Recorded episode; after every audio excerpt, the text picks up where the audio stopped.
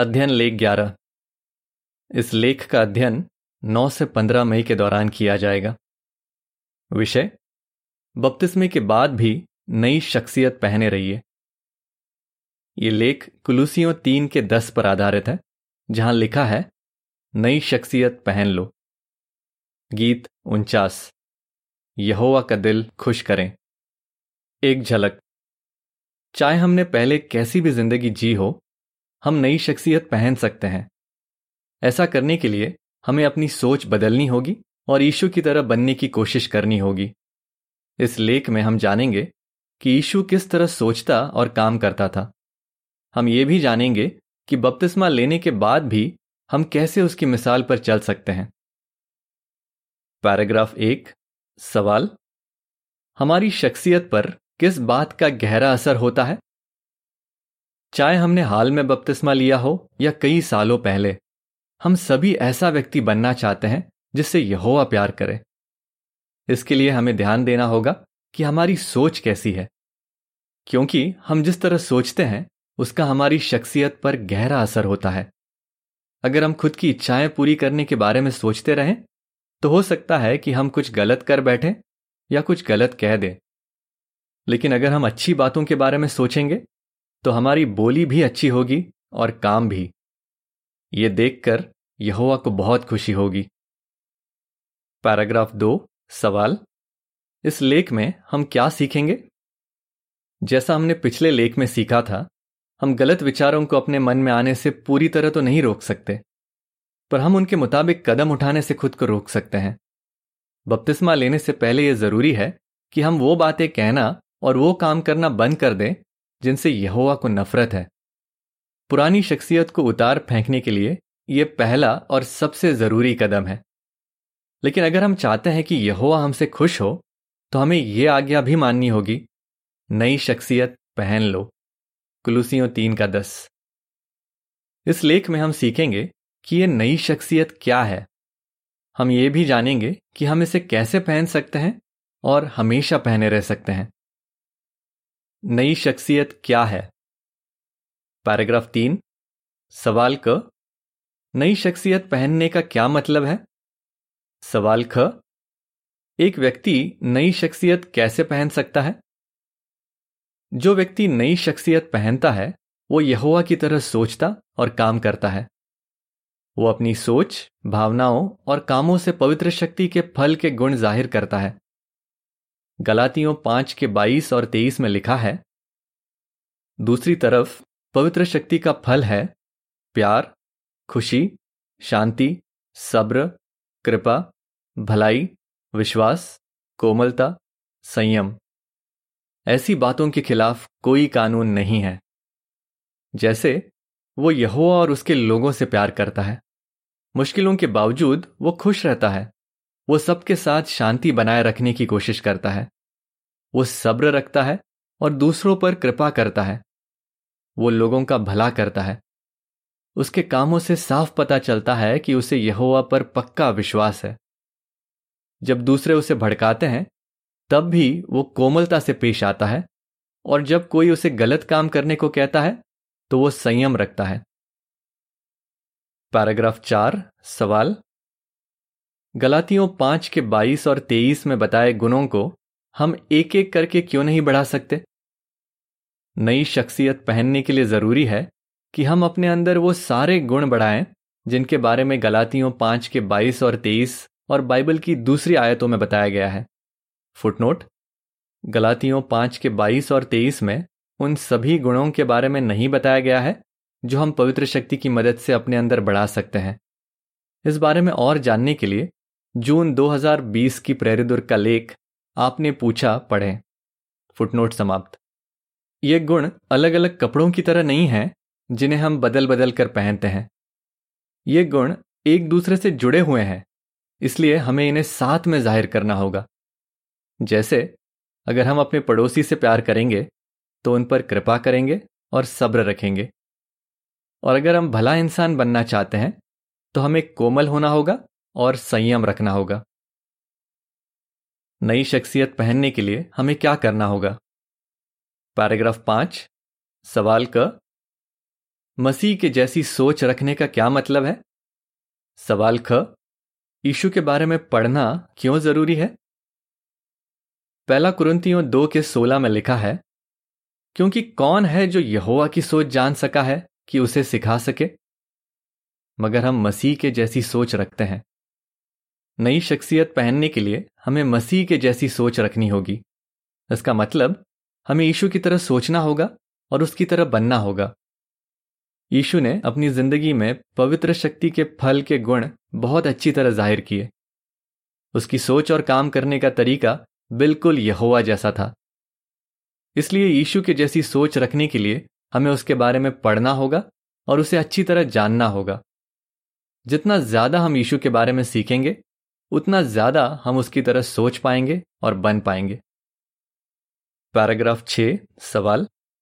अगर हमें यीशु के जैसा बनना मुश्किल लगे तो हम कौन सी बातें याद रख सकते हैं? शायद आप सोचें, यीशु तो परिपूर्ण है, लेकिन मैं ठहरा अपरिपूर्ण। मैं उसकी तरह कभी नहीं बन पाऊँगा। अगर आपको ऐसा लगता है तो आप तीन बातें याद रख सकते हैं। पहली, आपको यहोवा और ईशु के जैसा बनाया गया है। इसलिए अगर आप कोशिश करें तो आप काफ़ी हद तक उनके जैसे गुण ज़ाहिर कर पाएँगे। दूसरी, यहोवा आपको पवित्र शक्ति देता है, जो दुनिया की सबसे ज़बरदस्त शक्ति है।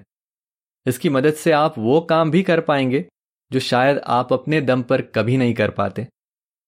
तीसरी, यहोवा आपसे ये उम्मीद नहीं करता कि आप अभी पवित्र शक्ति के फल के गुण पूरी तरह ज़ाहिर करें। उसने भविष्य में एक हज़ार साल तय किए हैं, जिस दौरान हम परिपूर्ण बन पाएँगे। फ़िलहाल यहोवा चाहता है कि हम ईशु के जैसी सोच रखने की पूरी कोशिश करें, और जब ऐसा करना मुश्किल हो तो यहोवा से मदद मांगे। पैराग्राफ सात, सवाल, अब हम किस बारे में चर्चा करेंगे? आइए चर्चा करें कि ईशु ने पवित्र शक्ति के फल के गुण कैसे ज़ाहिर किए। हम एक एक करके चार गुणों पर बात करेंगे। और ये जानेंगे कि हम ईशु से क्या सीख सकते हैं। इन पर चर्चा करते वक्त हम कुछ सवालों पर भी गौर करेंगे, जो आप खुद से पूछ सकते हैं। इससे आपको सुधार करने में मदद मिलेगी और आप नई शख्सियत ठीक से पहन पाएँगे। पैराग्राफ आठ, सवाल। ईशु ने किस तरह अपना प्यार ज़ाहिर किया? ईशु यहोवा से बहुत प्यार करता था और वो उसके लिए कुछ भी करने को तैयार था। इसी प्यार ने उसे उभारा कि वो इंसानों से प्यार करे और उनकी खातिर त्याग करे। धरती पर रहते वक्त उसने हर दिन लोगों से प्यार से बात की और उनके साथ अच्छे से पेश आया, उन लोगों से भी जो उसका विरोध करते थे। उसने एक खास तरीके से अपना प्यार ज़ाहिर किया। वो था लोगों को परमेश्वर के राज के बारे में सिखाकर। आखिर में एक दर्दनाक मौत सहकर भी उसने ज़ाहिर कर दिया कि वो यहोवा और इंसानों से कितना प्यार करता है। इसी वजह से हम सभी को हमेशा की ज़िंदगी जीने का मौका मिला है। पैराग्राफ नौ, सवाल। हम ईशु की तरह प्यार कैसे ज़ाहिर कर सकते हैं? हमने यहोवा को अपना जीवन इसलिए समर्पित किया और बपतिस्मा लिया क्योंकि हम उससे बहुत प्यार करते हैं। लेकिन हमें यह प्यार एक और तरीके से ज़ाहिर करना होगा। यीशु की तरह हमें लोगों से भी प्यार करना होगा। प्रेषित युहन्ना ने लिखा जो अपने भाई से प्यार नहीं करता, जिसे उसने देखा है, वो परमेश्वर से प्यार नहीं कर सकता, जिसे उसने नहीं देखा। पहला युवन्ना चार का बीस। हम खुद से पूछ सकते हैं, मैं लोगों से कितना प्यार करता हूँ? क्या मैं उनके साथ अच्छे से पेश आता हूँ? फिर चाहे वो मेरे साथ बुरा बर्ताव ही क्यों ना करें? दूसरों को यहुआ के बारे में सिखाने के लिए, क्या मैं अपना समय और साधन लगाने के लिए तैयार रहता हूँ? क्या मैं ऐसा तब भी करने को तैयार रहता हूँ, जब दूसरे मेरी मेहनत की कदर नहीं करते या मेरा विरोध करते हैं? चेला बनाने का काम करने के लिए क्या मैं और समय निकाल सकता हूँ? पैराग्राफ दस, सवाल। ईशु कैसे शांति कायम करता था? ईशु हमेशा शांति कायम करने की कोशिश करता था। जब लोग उससे बुरी तरह पेश आए, तब भी उसने उनसे बदला नहीं लिया। जब माहौल गर्म हो जाता था तो वो शांति कायम करने की कोशिश करता था। उसने दूसरों को भी बढ़ावा दिया कि वो अपने झगड़े सुलझा ले। उदाहरण के लिए, उसने लोगों को सिखाया कि अगर वो अपने भाई के साथ सुलह नहीं करेंगे तो उनका उपासना करना बेकार होगा। जब भी चेलों के बीच झगड़ा होता था कि उनमें सबसे बड़ा कौन है तो यीशु उनके बीच शांति कायम करने की कोशिश करता था। पैराग्राफ 11 सवाल हम कैसे शांति कायम कर सकते हैं? शांति कायम करने के लिए सिर्फ़ शांत रहना या झगड़ों से दूर रहना काफ़ी नहीं है। अगर हमारा किसी से झगड़ा हो जाए तो हमें आगे आकर शांति कायम करने की कोशिश करनी चाहिए। और जब हम देखते हैं कि मंडली में दो लोगों के बीच अनबन है तो हमें उन्हें बढ़ावा देना चाहिए कि वो सुलह कर लें। हम खुद से ये सवाल कर सकते हैं, शांति कायम करने के लिए मैं किस हद तक जाने को तैयार हूँ? अगर कोई भाई या बहन मेरा दिल दुखाए तो क्या मैं उससे नाराज़ रहता हूँ? क्या मैं आगे आकर उससे सुलह करता हूँ या इंतज़ार करता हूँ कि वो आकर माफ़ी मांगे? जब मैं देखता हूँ कि दो लोगों के बीच झगड़ा हुआ है तो मैं क्या करता हूँ? अगर मेरा बीच में बोलना सही हो तो क्या मैं उन्हें बढ़ावा देता हूँ कि वो अपना झगड़ा खत्म करें? पैराग्राफ 12 सवाल। ईशु ने दूसरों पर कृपा कैसे की? ईशु लोगों पर कृपा करता था। उसे लोगों की सच्ची परवाह थी और वो उनका लिहाज करता था। उदाहरण के लिए, जब फीनिके की रहने वाली एक औरत ने यीशु से कहा कि वो उसकी बच्ची को ठीक कर दे तो पहले तो यीशु ने उसे मना कर दिया। पर जब उसने देखा कि उसका विश्वास कितना पक्का है तो उसने उस पर कृपा की और उसकी बच्ची को ठीक कर दिया। यीशु ने एक और तरीके से दूसरों पर कृपा की। ज़रूरत पड़ने पर उसने उन्हें सलाह दी। एक बार जब पत्रस ने यीशु को कुछ ऐसा करने के लिए कहा, जो यहोवा की मर्ज़ी के खिलाफ था तो यीशु ने बाकी चेलों के सामने उसकी सोच सुधारी। ऐसा करके उसने पत्रस की बेइज्जती नहीं की। इसके बजाय उसने सभी चेलों को सिखाया कि उन्हें उसे यहोवा की मर्ज़ी पूरी करने का बढ़ावा देना चाहिए, ना कि ऐसा करने से रोकना चाहिए। उस वक्त पत्रस को ज़रूर थोड़ा बुरा लगा होगा, पर उसने ये सीख हमेशा याद रखी होगी। पैराग्राफ तेरह सवाल। कृपा करने का एक तरीका क्या है? हम जिनसे प्यार करते हैं, हो सकता है कि हमें कभी उन्हें सलाह देनी पड़े। ये भी कृपा करने का एक तरीका है। पर ऐसा करते वक्त हमें यीशु की मिसाल याद रखनी चाहिए। अच्छा होगा कि हम सलाह बाइबल से दें और उनसे प्यार से बात करें। अगर वो यहोवा से और हमसे प्यार करते हैं तो हम यकीन रख सकते हैं कि वो हमारी सलाह मानेंगे। हमें यह नहीं सोचना चाहिए कि वो सुधर ही नहीं सकते। खुद से पूछिए, जब कोई व्यक्ति जिससे मैं प्यार करता हूँ, कुछ गलत कर रहा होता है तो क्या मैं हिम्मत करके उससे बात करता हूँ? अगर उसे सलाह देनी पड़े तो क्या मैं प्यार से देता हूँ या गुस्से में आकर? मैं सलाह क्यों देना चाहता हूँ? क्या इसलिए कि मैं उससे चिढ़ गया हूँ या इसलिए कि मुझे उसकी फ़िक्र है? पैराग्राफ चौदह, सवाल, ईशु ने भलाई कैसे की? ईशु ना सिर्फ़ भलाई करना जानता था, बल्कि उसने ऐसा किया भी। उसने हमेशा लोगों की मदद की और उसने ऐसा सही इरादे से किया, क्योंकि वो यहोवा से प्यार करता था। उसी तरह, हमें सोचना चाहिए कि हम दूसरों की मदद कैसे कर सकते हैं और फिर हमें ऐसा करना भी चाहिए। लेकिन यह भी ज़रूरी है कि हम दूसरों की भलाई सही इरादे से करें। शायद आप सोचें, भलाई करने के पीछे कोई गलत इरादा कैसे हो सकता है? इसका एक उदाहरण लीजिए। यीशु ने ऐसे लोगों के बारे में बताया, जो गरीबों को दान तो देते थे, पर इसलिए कि दूसरे उनकी वाहवाही करें। हालाँकि उन लोगों ने अच्छा काम किया, पर यहोवा की नज़र में उसका कोई मोल नहीं था, क्योंकि उनका इरादा गलत था। चित्र शीर्षक, जितना ज़्यादा हम यीशु की तरह सोचेंगे उतना ज़्यादा उसकी तरह बन पाएँगे। पैराग्राफ पंद्रह, सवाल, सही मायने में भलाई करने का क्या मतलब है? सही मायने में भलाई करने का मतलब है बिना स्वार्थ के दूसरों की मदद करना। हम खुद से पूछ सकते हैं, क्या मैं भलाई करने के बारे में सिर्फ़ सोचता हूँ या ऐसा करता भी हूँ? दूसरों की मदद करने के पीछे मेरा इरादा क्या होता है? नई शख्सियत को अच्छी हालत में रखिए।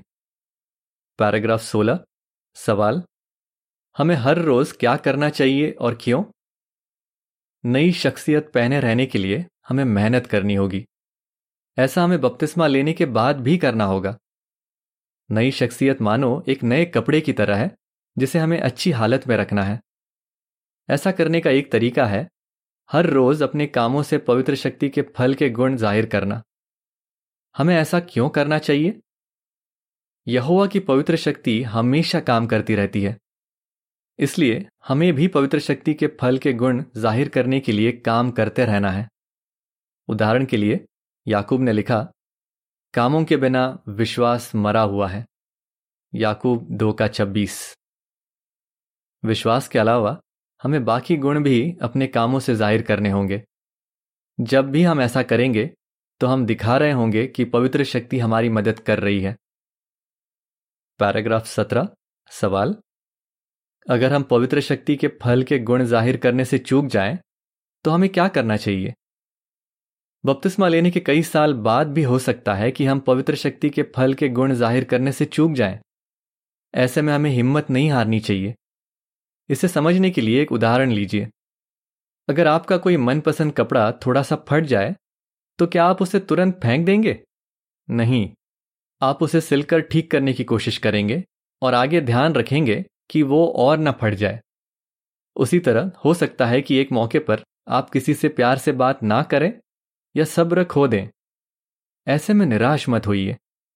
अगर आप उससे माफ़ी मांगेंगे तो आप रिश्ते में आई दरार को भर रहे होंगे। उसके बाद आप कोशिश कर सकते हैं कि आप दोबारा ऐसी गलती ना करें। पैराग्राफ 18 सवाल, हम किस बात का यकीन रख सकते हैं? यह कितनी खुशी की बात है कि हम यीशु के बारे में पढ़ सकते हैं और उससे सीख सकते हैं। जितना ज़्यादा हम यीशु की तरह सोचेंगे, उतना ज़्यादा हम उसकी तरह काम कर पाएँगे। इस तरह हम नई शख्सियत पहने रह सकेंगे। इस लेख में हमने पवित्र शक्ति के फल के सिर्फ़ चार गुणों पर बात की, लेकिन इसके और भी गुण हैं। क्यों ना आप उनके बारे में अध्ययन करने के लिए वक्त निकालें और खुद से ये पूछें, क्या मैं ये गुण ज़ाहिर कर रहा हूँ? यहोवा के साक्षियों के लिए खोजबीन गाइड में, विषय मसीह जीवन के नीचे, पवित्र शक्ति का फल भाग में आपको इससे जुड़े लेख मिलेंगे। अगर आप नई शख्सियत पहनने की कोशिश करेंगे और इसे पहने रहने के लिए मेहनत करेंगे तो यकीन रखिए कि ऐसा करने में यहोवा ज़रूर आपकी मदद करेगा।